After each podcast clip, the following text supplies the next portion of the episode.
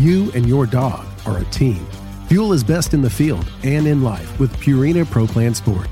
Made for hardworking dogs of all ages, every sport formula starts with real meat as the number one ingredient and is specifically formulated to support strength and stamina. Try it today and see why ProPlan is the official dog food of Ducks Unlimited. Learn more at ProPlansport.com. Mossy Oak has partnered with Ducks Unlimited to bring you Shadowgrass Habitat, the official camo of Ducks Unlimited. Shadowgrass Habitat pays homage to the first waterfowl specific camo pattern ever made, Mossy Oak Shadowgrass, while incorporating the most realistic, digitally accurate images of the natural habitats that make up true waterfowl habitat. Mossy Oak is committed to conservation as its highest priority. With the launch of Mossy Oak Shadowgrass Habitat, Mossy Oak will continue funding habitat protection projects through our longtime partnership with Ducks Unlimited. Check out the new Shadowgrass Habitat pattern at mossyoak.com. Step into the world of Campus Waterfowl, a community that's shaping the future of the hunting industry. At Campus Waterfowl, we're more than just hunters. We're students. We're, students. we're conservationists. We're conservationists with the next generation. The next generation. Join us as we highlight the dedication and commitment of young hunters nationwide. Visit campuswaterfowl.com to become part of our story. Campus Waterfowl, the future of hunting starts here. We are the Ducks Unlimited Nation united by our passion for hunting, the outdoors, and conservation. The habitats that Ducks Unlimited have been maintaining and building since 1937 have effects far beyond the duck hunting community. Follow along with our YouTube series as we tell your stories and become part of the Ducks Unlimited Nation. DU Nation. Take it outside.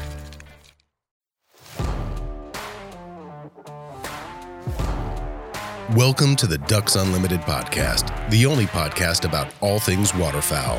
From hunting insights to science based discussions about ducks, geese, and issues affecting waterfowl and wetlands conservation in North America, we bring the resource to you. The DU Podcast with your host, Chris Jennings. Joining us today is a return guest, but this is the first time he's joined us back on the Ducks Unlimited podcast as the Ducks Unlimited chief scientist. Steve Adair, welcome back to the show. Good to be with you today, Chris. Sorry, I should have I should have rephrased that. Dr. Steve Adair, the DU chief scientist. I apologize for that. I'm reading off notes and I forgot a little bit there. You know, Steve, you've you've come on the show before in a different role, um, but but today's show is a little bit different. And, and what I really want to do is provide our audience with a fifty thousand foot overview of Ducks Unlimited science and research. How DU uses that research and some of the different aspects of the research and science led habitat conservation efforts that DU does. But before we dive into that, um, I want you to provide a background of how you became the Ducks Unlimited chief scientist. I mean, it's a very prestigious role. Um, I'm sure from, you know, within the frameworks of the science community, but uh, provide us a little bit of a background of how you became the DU chief scientist. I grew up on the Texas Gulf Coast near the Galveston area. And, you know, during those early years, I would, I just gravitated to wetlands and uh, spent a lot of time, you know, wading around in estuaries, uh, catching trout and redfish and enjoying uh, waterfowl hunting in the fall. And, and it was just, you know, really captivated by the magic of waterfowl migration, the diversity of species. And, and um, so I went on to graduate school and I, I studied um, uh, redheads and pintails in the Laguna Madre of Texas and how they utilized um, fresh water sources when uh, after feeding in, in the hypersaline lagoons down there and, and really understanding that link between uh, those estuaries and the freshwater ponds. And um, during that time, um, I was also able to um, work up in Alaska studying molting areas for um, black brant, um, another fascinating uh, project that I got to help on. That one, you know, one of the really interesting things about this business is that you get to travel around, you know, the continent and and in some cases the world, and and get to see some really special places uh, for waterfowl and understand, you know, the whole life cycle and and so from there, I, I went over to South Carolina and, and studied coastal wetlands and how they how they respond to tropical storms and how how those storms are important to regenerating coastal wetlands. And um, and through that that time I you know met a number of the the DU folks uh, in Memphis and you know was lucky enough to be able to land a job at our national headquarters and and start and uh, habitat development uh, program in my early years with DU. From there, I, I, moved out to the Great Plains region and, and the Bismarck office, and I always uh, was fascinated with the Prairie Pothole region. You know, what happens um, here really drives uh, the sizes of our annual duck populations. And I worked in conservation delivery for a number of years in the Great Plains region before moving on to this most recent role as chief scientist. And, you know, as we were developing that role and working uh, with our CEO, Adam Putnam, and our, our chief conservation officer, Karen Waldrop, we decided that given the importance of the Prairie Pothole region and and um, our emphasis on this landscape and a critical role science plays in driving our programs that that I would be located um, in the prairies and, and stay in Bismarck and that's where I'm operating out of. I have a, a national responsibilities, but uh, living in the Prairie Pothole region and keeping close eye on what's happening here and and helping uh, to work with our conservation team and and make sure that we have the science we need to um, help guide those programs and be as effective as we can. And that really kind of leads me into my first question. I mean, knowing that, that you're headquartered there in Bismarck, and and I'm sure most of our listeners are already aware of this, but but Ducks Unlimited has a, a very very nice facility there in Bismarck. But you know, you get to see you're right in the middle of you know the North Dakota prairie habitat there. Um, you get to see that every day, probably in your drive in, drive out from work. Explain to us what it looks like right now. I think everyone has a pretty good idea. We've been providing some regular habitat updates that it's dry.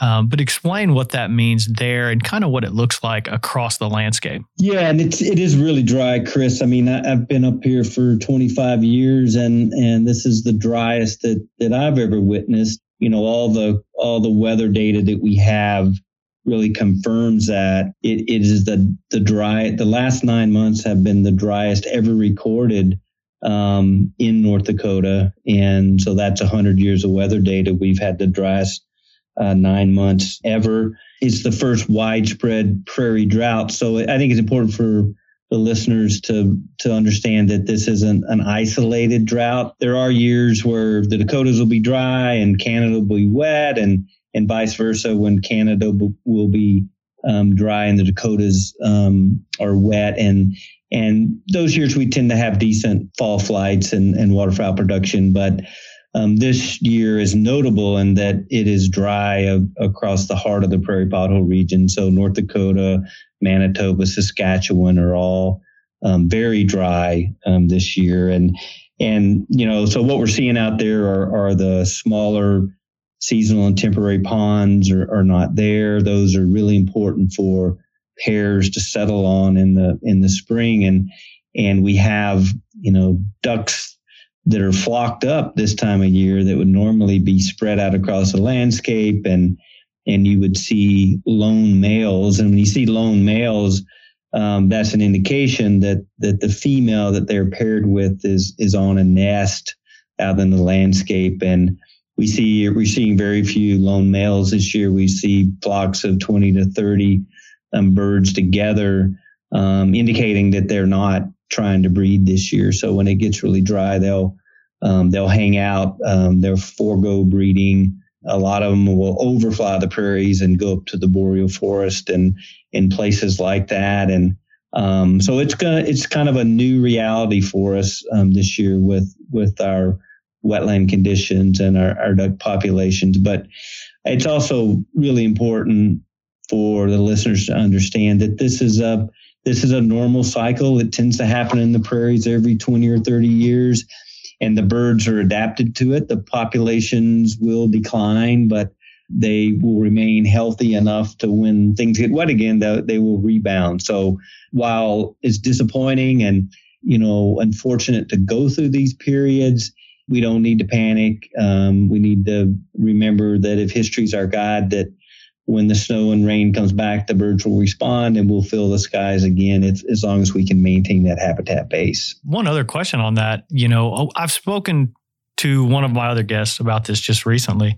Um, he, he's from John Pollmann, one of our magazine contributors, lives in South Dakota, and we started talking about very similar um, conditions that you were just describing in South Dakota, and and he kind of hit on, and, and we both agreed that you know drought in the prairies um, we talk about it and and we talk about you know the potential for um, very few breeding pairs. You know the success of breeding goes down, but this is not a bad thing as far as the habitat goes. Can you kind of explain um, why it is healthy for these wetlands to go through this drought? You know, wetlands go through this this cycle of drying out, reflooding.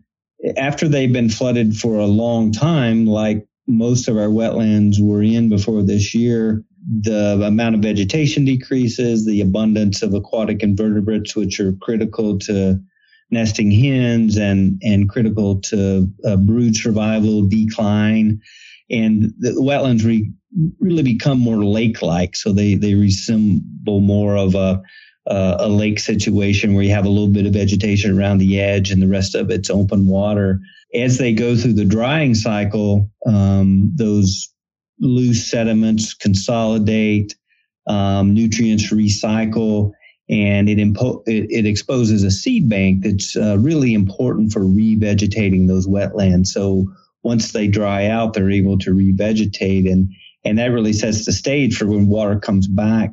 Um, they're extremely productive, and so that's when we get the real booms in water popu- um, waterfowl populations. Um, that's when we we see hens uh, nesting and and uh, broods really uh, exploding, and so uh, that whole cycle, as you alluded to, Chris, is is critical for our wetlands to reach that really productive stage. If they stay flooded for longer periods of time, you just don't have the same uh, potential to fill the skies that you do uh, when you come out of a drought situation and re- reflood things. They they talk about this. Uh, I know, like in aquatic ecology, it's called a reservoir effect. You know, fishermen know this well. When when new reservoirs flooded and all that vegetation uh, gets covered with water, it it leads to an abundance of insects and small fish, and you know that's when you see um, you know largemouth bass records broken and and tremendous numbers of of fish from that flooding of of all that, vegetation. Same thing is true in in prairie potholes. So that that reservoir effect is is a powerful thing in nature. Yeah, I just think it's important for for all of us, you know, just to remember that it's not all doom and gloom there. Um, these these cyclical systems, I guess I should say, you know, it's it's a part of the process. Um, it's all part of the the prairie process, and and it's something for people to keep in mind, um, and not necessarily focus on on the the negatives of, of breeding duck numbers. So, um, you know, and, and one reason you know we're able to talk about this, and this is is why I wanted you to come on the show. Is we, you know all of this information. DU has all this information um, because of science and research, and you know DU really touts itself on its ability to allow science to lead the discussion, to science to lead habitat conservation programs. But but I wanted to bring you on here to talk about some different different highlights and, and different things that um, DU is currently working on or has just recently worked on as far as science and research. And um, you know, on our website, we currently have, if you go to our waterfowl research section, um, our audience can find the science spotlight report, which is went up, I don't know, a few months back. Um, but it's very important because it really highlights a lot of the things that we do. Can you kind of talk about how this international report, there's a science spotlight. Um, can you talk about the, this report and how important it is uh, for our audience to go and check it out, really? The International Science Report that, that you mentioned, Chris, is kind of a collection of, of all the work that we're doing across the continent. It covers Canada, the US, and Mexico, and is really a, a list and a brief description of all the work that's going on. So it gives you a good sense of sort of the scope and breadth of the science that we're doing. The Science Spotlight that you mentioned really takes a deeper dive into some specific research projects and goes into more detail about the questions that we're asking, who are the cooperators. You know, when we when we conduct science, um, we do that in partnership um, with universities, um, with biologists from state and federal agencies, and so there's all these projects. There's a big partnership of folks you know working on these projects. So we're able to talk about that. And a lot of a lot of the work we do is you know with with graduate students. So we help to fund graduate research through universities. And each of those students has their own story about how they got interested in in waterfowl biology or wetland science and, and what led them, you know, to pursue that uh, for a career. And, and the Spotlight Report really allows us to dig into more of those interesting details beyond you know just just a list of, of everything that's going on. So it's a it's a great piece for us and and um, I encourage everybody to take a look at them and and get a sense of of what's going on. A lot of times you know as scientists we we tend to um, be a little more reserved and quietly do our work and you know don't talk about everything that's going on. But i think these reports give people a really good idea of, of all the work that that DU is involved in and all of our great partners out there in the scientific community. Yeah. And one thing that I've pointed several people to the international report um, as a reference, um, you know, I, I, deal a lot with so, so, social media, you know, people online, people sending emails, uh, even emails to the podcast where they're like, hey, D, you should do something in my state.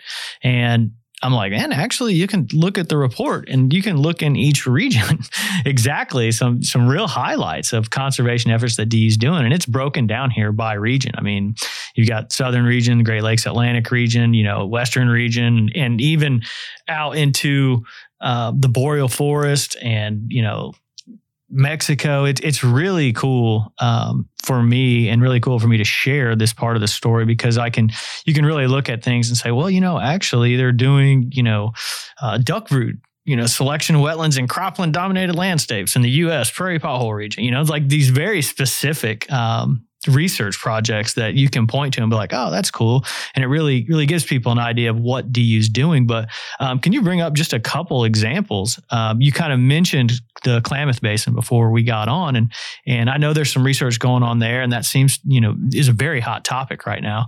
Um, is can you kind of provide some background on some research that's going on out there? Yeah, so the so the Klamath Basin is, another story of, of drought. You know, lack of lack of snow and rainfall has really re- diminish the water supplies to um, to those wetlands in, in, the Klamath, and they, you know, historically have been a, a, real crown jewel in the Pacific Flyway, where thousands of ducks and geese migrate through there, and and they're going to be dry um, this year, and so. Um, our scientists are working with uh, the U.S. Fish and Wildlife Service folks out there to understand, you know, how food supplies are going to be reduced, those areas are really important to migrating and, and wintering waterfowl. And we're curious as to um, how much less food is going to be available and how that may impact the, the conditions of the birds. That's going to be some uh, important work for us. Um, you know, I, I, would say another area that we we stay very active in is um, you know, species of concern, and I would characterize those are are species that have been declining and and um, are below their their long term averages, and and it's important that we really understand what is limiting their population. So we've got some interesting work going on with mottled ducks in in uh, Louisiana uh, with our our colleagues out of LSU there. Um, taking a look at um, habitat selection of mottled ducks and and really what's impacting um, their success as, as populations. And, you know, once we know that information and can understand, you know, is it nest sites? Is it availability of water for broods? Then we can um, address those bottlenecks through our conservation programs by trying to provide more of that habitat that may be limiting uh, to those populations. So those declining species um, are, are, an important part of uh, our work around around North America. Yeah, and, and you know, just with the science focus, and and and now that we've shared this information, and and most people, a lot of people have already known about it, but you know, with the opportunity for people to go in and look and see um, some of the real hands-on work that DU is doing here. Um, you know, that really leads me to the next conversation that, um, you know, we recently updated and and kind of rebuilt a section of our website under conservation that is ecosystem services, and you were a part of this, and I was a part of this. Um, but I wanted you to come on and, and really talk about what Ducks Unlimited's ecosystem services program is, and we can kind of go through each you know each section of this. But as an overview, um, kind of explain this this process and, and how this molds into Ducks Unlimited's overall you know conservation mission. we've known for some time that you know the, the wetlands that we work to conserve across North America um, provide additional benefits to to people and communities beyond um, just the waterfowl that that we love and care so much about. Um, there's benefits to to people, and those benefits include things like uh, improving water quality, um, replenishing aquifers that that communities use to provide irrigation for agriculture or that they use as drinking water sources for municipalities. Uh, there's flood uh, mitigation impacts from from wetlands, so wetlands can store water that would otherwise end up in uh, roads and and towns and infrastructure. Um, wetlands can help to uh, mitigate those impacts. They're important on coastlines. Um, they also play a role in climate mitigation. So wetlands are important in storing uh, carbon um, to reduce that greenhouse gas from the atmosphere. And and so we're we're really um, working to build uh, our scientific expertise around these other benefits of wetlands so that we can invite more people to partner and invest in our conservation work that that provides those benefits and and and really aligns with our waterfowl landscape priorities as well. And I can give you a few examples of that. So in in um, the Great Lakes, um, there's been a fair amount of concern around phosphorus, uh, excess amounts of phosphorus going into Lake Erie, and and when that occurs, it leads to algal blooms that you know can be toxic to wildlife and and people. It can it can really cause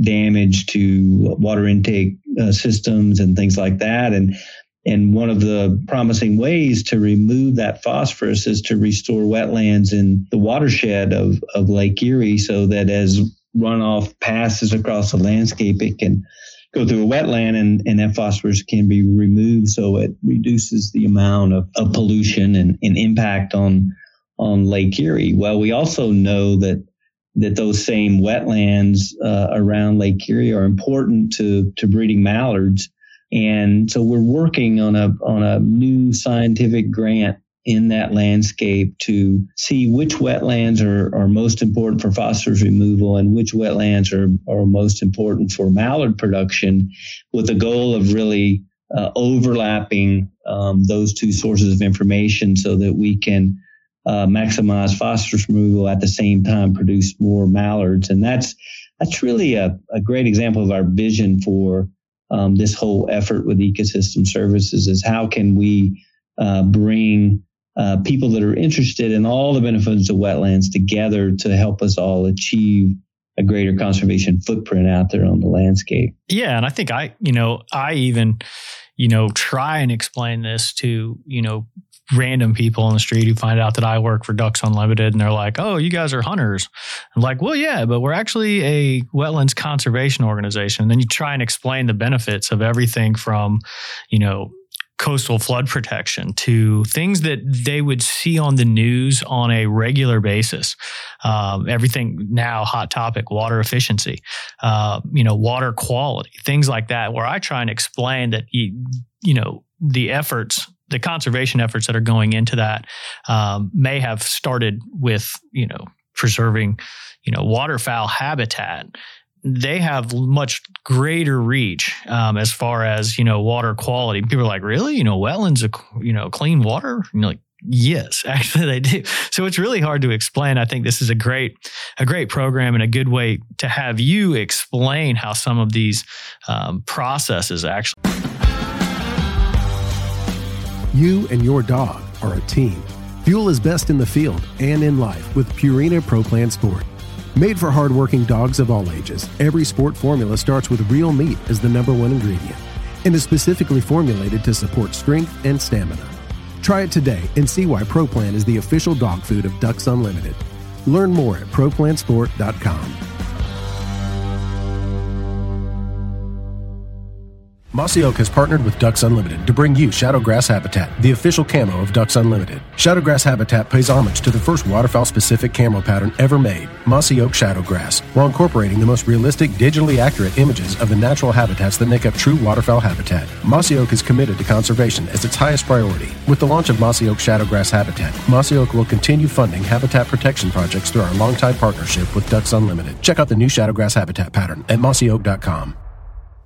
Step into the world of Campus Waterfowl, a community that's shaping the future of the hunting industry. At Campus Waterfowl, we're more than just hunters. We're students. We're, students. we're conservationists. We're conservationists with the next generation. The next generation. Join us as we highlight the dedication and commitment of young hunters nationwide.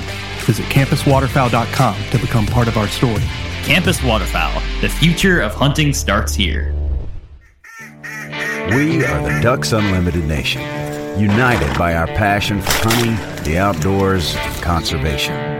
The habitats that Ducks Unlimited have been maintaining and building since 1937 have effects far beyond the duck hunting community. Follow along with our YouTube series as we tell your stories and become part of the Ducks Unlimited Nation. DU Nation.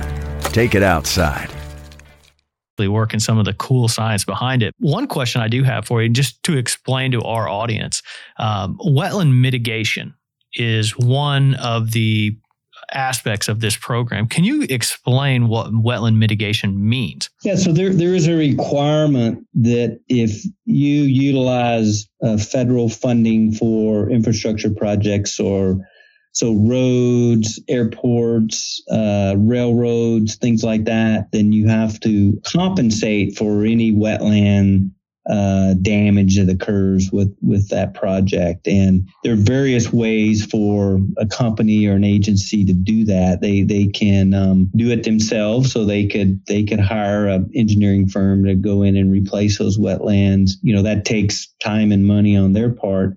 Another way that they can do it is to look for an organization like Ducks Unlimited that has an accredited uh, mitigation program where we are actively restoring wetlands and registering those with the U.S. Army Corps of Engineers who uh, oversees that that program and then they are able to just come to us and, and purchase those credits to continue uh, their project. And you know, we we think that that's a, a great way to to be of service to the communities and and to the organizations that are taking care of our nation's infrastructure.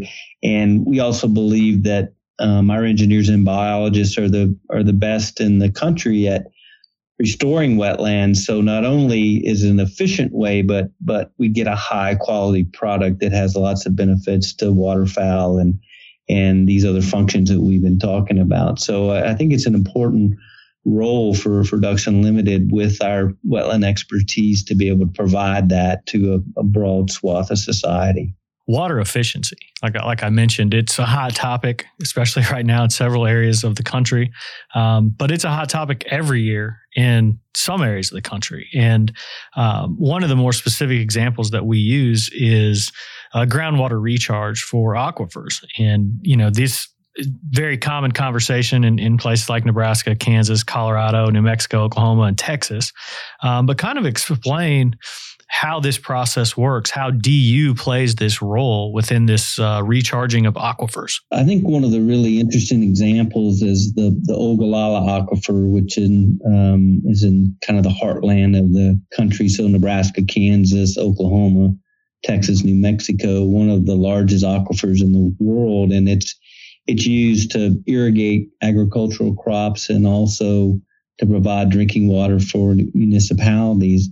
Um, that aquifer has been declining for years now. We, we've been using more of it than than we've been able to replace, and so there's a lot of interest in how do we, you know, how do we replenish that aquifer? Well, the the science that we've been able to um, conduct with our partners has shown that the, the very best way to recharge that aquifer is through wetland restoration. So there's these uh, wetland types called playa lakes that are overlay that aquifer. Their playa lakes are formed by by wind erosion. So during windstorms, historically, they were they carve out these playa lakes and then um, they gradually develop the clay layer, and then when when rain and snow fill the basins, there's wetland habitat.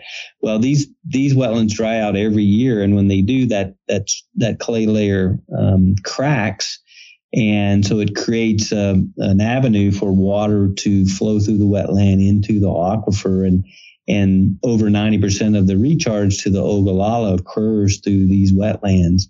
Um, so we're actively working uh, in that landscape to restore wetlands, to uh, help replenish the Ogallala aquifer, and at the same time provide increased waterfowl habitat. And you know, the interesting thing that you mentioned, Chris, about you know bringing new people to the table. You know, we're seeing uh, companies like uh, PepsiCo and Coca Cola beverage companies that have pledged to replenish water that they use in their sustainability platforms, helping to fund that kind of work now. So, you know, 10 years ago, you know, that was kind of unheard of to have those kind of partners in, in wetland restoration. But there is a, there's a fair amount of momentum now um, through the sustainability pledges for uh, many other partners to to join us and and and others to do wetlands conservation for these type of benefits. Yeah, and if anyone who's been out there, uh, Nebraska, Oklahoma, Kansas area, and seen these playas, especially in the fall, uh, they're highly utilized by waterfowl, migrating and wintering waterfowl through there. So uh, they're they're really effective you know, not only groundwater recharge there, but they are also, it plays the role just like, you know, we discussed. It is waterfowl centric, but it is also, you know, absolutely people, community, other wildlife you know focused so it, that's a that's a good example um, of how you know this water efficiency um, recharging aquifers really benefits everyone including waterfowl. Um, but you know, and, and, that's and you know, all of these we can find examples. Um, each one of these, everything from water quality to flood and storm, uh, and which is one I kind of want to ask you about the the, the flood and storm protections, um, natural protections from natural disasters. We see these on the news. We see hurricanes. We see um, flooding. Um, year in and year out. Um, what kind of role does wetlands play here? And then how is DU being, you know, kind of on the leading edge of saying, hey, you know, if we put additional wetlands here, uh, we can kind of diminish some of this potential damage. So, so Chris, we've known, um, you know, for a while that coastal wetlands are important to waterfowl. You know, they're they serve as nursery grounds for a lot of our important fisheries species. And so they they've been they've been high on the list of, of conservation groups to um, keep them in place. I would say more recently, um, you know, science is showing more and more that communities that have coastal wetlands separating them from from the ocean, whether it's the Gulf of Mexico or the Atlantic Ocean, fare better in tropical storms than than those that are abut the the water um, or, or, that are right up next to to the ocean. So having having those coastal wetlands in place really helps to reduce uh, the damage from tropical storms. And there, there was a recent study on the Atlantic coast um, after Hurricane Sandy, looking at really trying to pin down what what dollar amounts are, are we talking about here. And this was this was done by the Nature Conservancy and Lloyd's of London, and they they determined that there was over $600 million of, of damage that was avoided by coastal wetlands on the Atlantic coast. And so that starts to give us a, an idea of, of the magnitude of that financial benefit. And then, you know, that gets the attention of, of insurance companies and, and local communities saying, wow, you know, we, you know, we can see how these coastal wetlands ben- benefit us and can become partners in that work. And all those waterfowl and, and fisheries and, and other wildlife benefits accrue um, as we do that as well. So we're, we're, we're doing more of that in, in Louisiana and, and coastal Texas and, and helping to restore coastal wetlands um, with new partners that, that have this broad suite of benefits for people and wildlife. Yeah, and and even you know something that hits closer to home for for those of us in the middle of the country. Um, this flood protection isn't just coastal. Uh, you know, it, it can be a river system, Mississippi River flooding. Um, we've seen the last few years, you know, especially south of us here in Memphis, down in Mississippi, um, they've had some some really bad flooding, and and you know some of these conservation efforts um, are focused, and and I'm assuming you guys have some science along these river systems that are showing uh, that the benefits of wetlands there, whether it be bottomland floodplains, things like that, um, you know, are are benefiting not just waterfowl and wildlife, but but those are protecting communities. Is that am I getting that right? I'm kind of saying that, but I just wanted wanted you to kind of clarify and, and maybe even if you have an example of one um, within a river system as well as the coastal area. I think it's important for our listeners to understand that um, you know these wetland systems along rivers like the like the Mississippi are not going to prevent flooding altogether. I mean, when we have big amounts of rain or record snowfall, you know there there's going to be some flooding along these rivers um, with or without wetlands. But the real value that wetlands have there is that they can absorb those floodwaters and then slowly release them. And so what we see in landscapes that, that have wetlands intact, the, the peak of that flooding, so the, you know, the, the elevation that gets flooded is much lower and it really spreads that, that release of water out over time so that you don't get these big walls of water you know, coming in and being real catastrophic uh, events. So, so wetlands really take the the peak off of, of those events. And and the Mississippi River is is a classic example where we've had a lot of wetland drainage. We've had you know a fair amount of diking of that system so that the river um, you know doesn't naturally connect to the floodplain and and those communities up and down the river are are learning more and more how wetlands can be valuable to that. Just um, in the last couple months, um, our CEO Adam Putnam signed a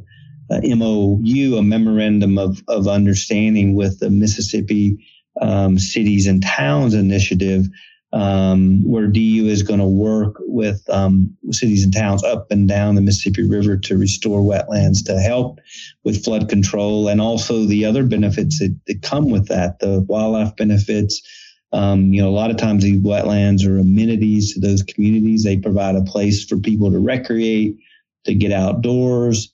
And, you know, that's another area we're learning more and more all the time the health benefits to people to get outdoors and, and breathe fresh air and be active. And so, um, lots of interest in, in having venues to, to get outdoors and, and how wetlands can really play a role in that and, and help, you know, buffer our communities from the, the most severe impacts of flooding. And this is actually one of my favorite topics regarding you know some of the ecosystem services work that that you all are working on um, is the biodiversity of wetlands and actually the biodiversity that wetlands provides, I should say.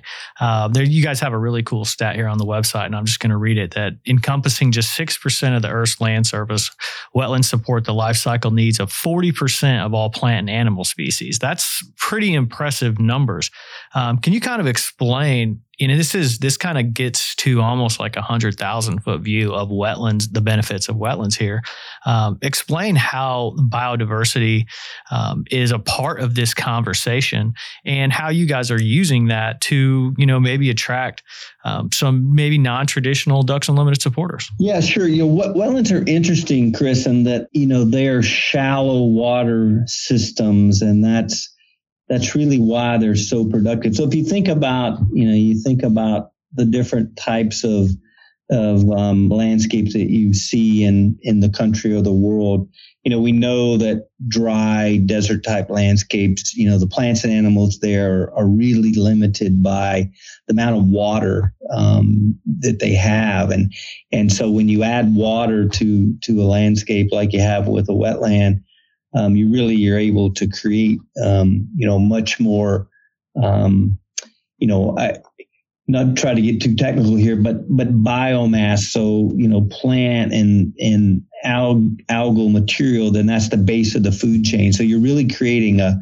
a really powerful base of the food chain um, as things get too deep. So you know we talked earlier about about lakes and and um, those type systems your productivity goes down. So, you know, I think that's the real sweet spot of wetlands. It's, is that they overcome that limitation of water, um, but they're not so deep that that light can't get through and things can't grow. So so they're tremendously productive. I mean, they they're on you know on par with tropical rainforest as far as you know the amount of of energy that they can produce and then that energy really feeds a whole a whole food web of of insects and and small fish and you know that feeds bigger fish and waterfowl and you know, predatory birds and, and moose and all kinds of things that, you know, wetlands uh, attract because they're so productive uh, of a system. And so, um, by talking about you know those things interest uh, you know we had a we had a cooperated with a study just this past year with with our colleagues in DU Canada that showed that some of the very best pollinator habitat in the prairie pothole region uh, occurs in, in wetlands. And so there'd be, we've had a lot of uh, recent concern about pollinators, things like uh, bees.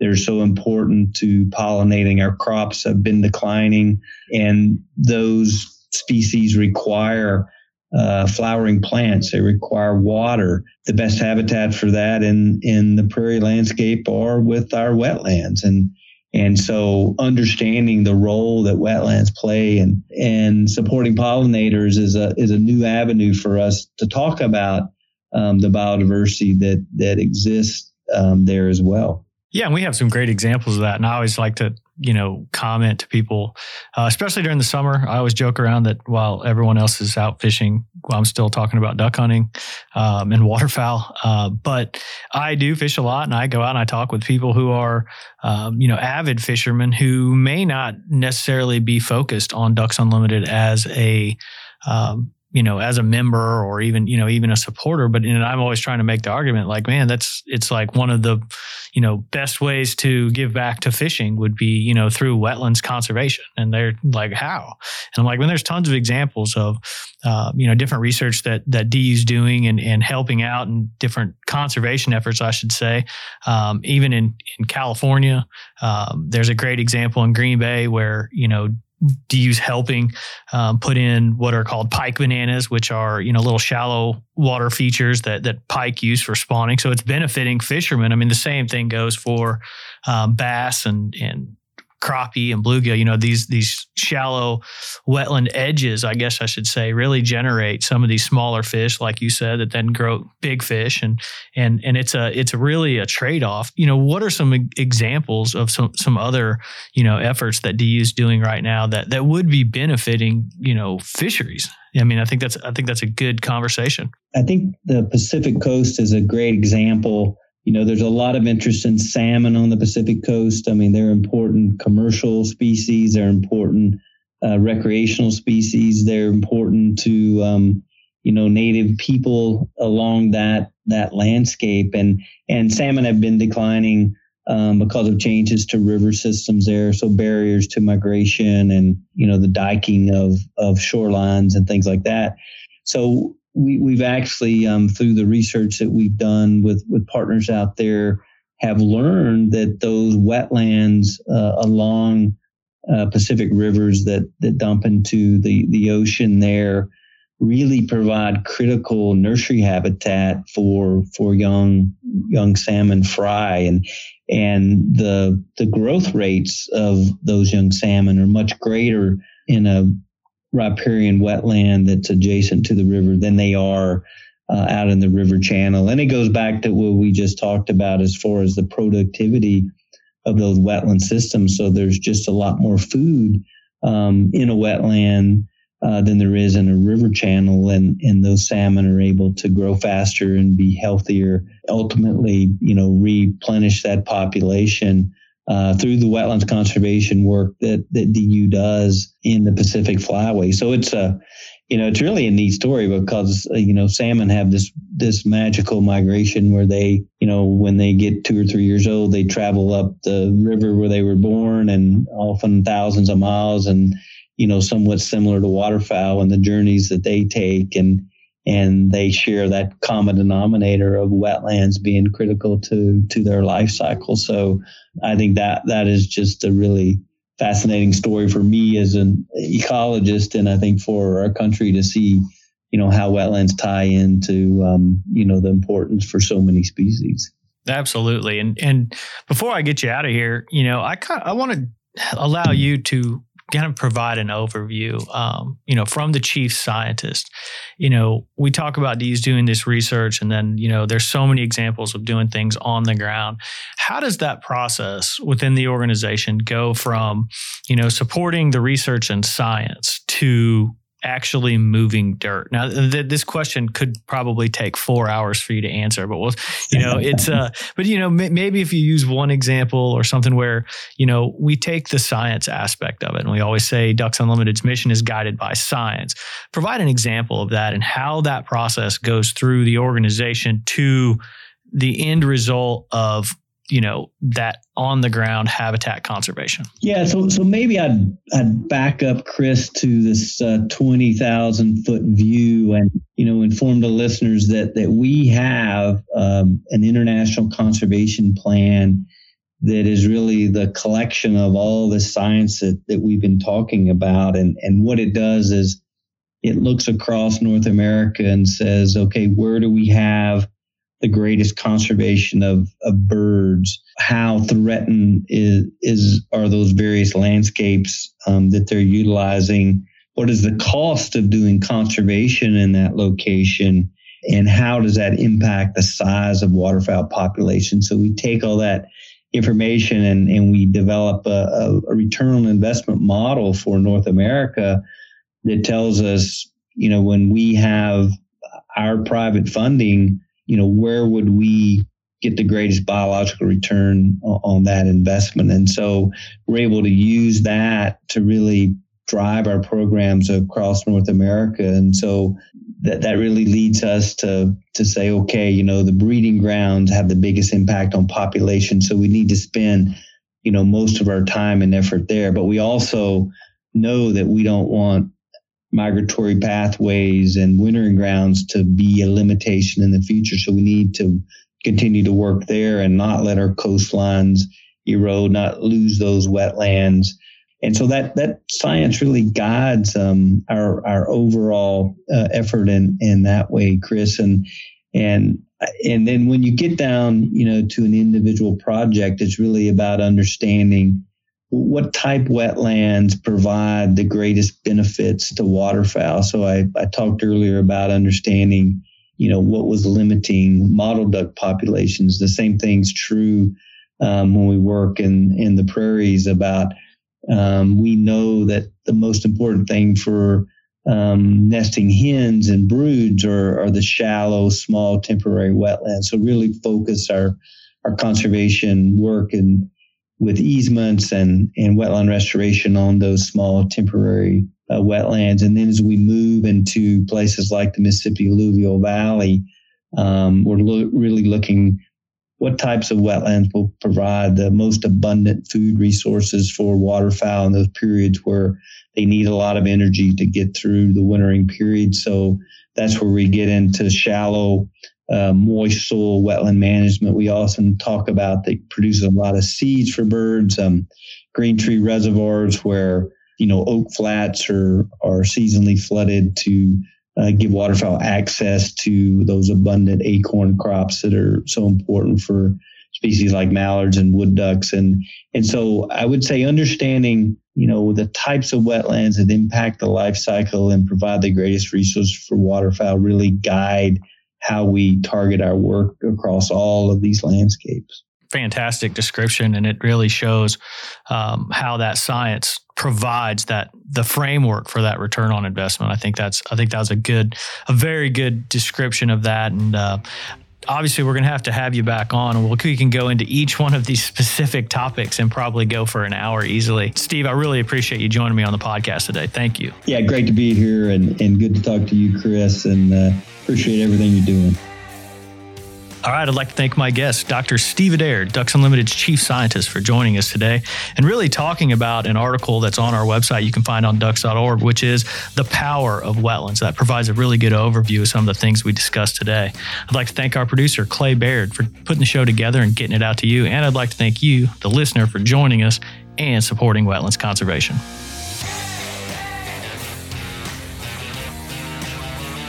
Thank you for listening to this episode of the DU Podcast. Be sure to rate, review, and subscribe to the show and visit www.ducks.org slash DU Podcast for resources based on today's topics, as well as access to more episodes. Opinions expressed by guests do not necessarily reflect those of Ducks Unlimited. Until next time, stay tuned to the Ducks.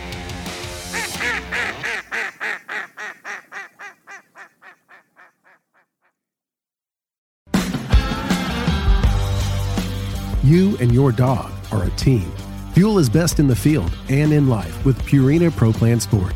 Made for hardworking dogs of all ages, every sport formula starts with real meat as the number one ingredient and is specifically formulated to support strength and stamina. Try it today and see why Pro Plan is the official dog food of Ducks Unlimited. Learn more at ProPlansport.com. Mossy Oak has partnered with Ducks Unlimited to bring you Shadowgrass Habitat, the official camo of Ducks Unlimited. Shadowgrass Habitat pays homage to the first waterfowl specific camo pattern ever made, Mossy Oak Shadowgrass, while incorporating the most realistic, digitally accurate images of the natural habitats that make up true waterfowl habitat. Mossy Oak is committed to conservation as its highest priority. With the launch of Mossy Oak Shadowgrass Habitat, Mossy Oak will continue funding habitat protection projects through our longtime partnership with Ducks Unlimited. Check out the new Shadowgrass Habitat pattern at mossyoak.com. Step into the world of Campus Waterfowl, a community that's shaping the future of the hunting industry. At Campus Waterfowl, we're more than just hunters. We're students.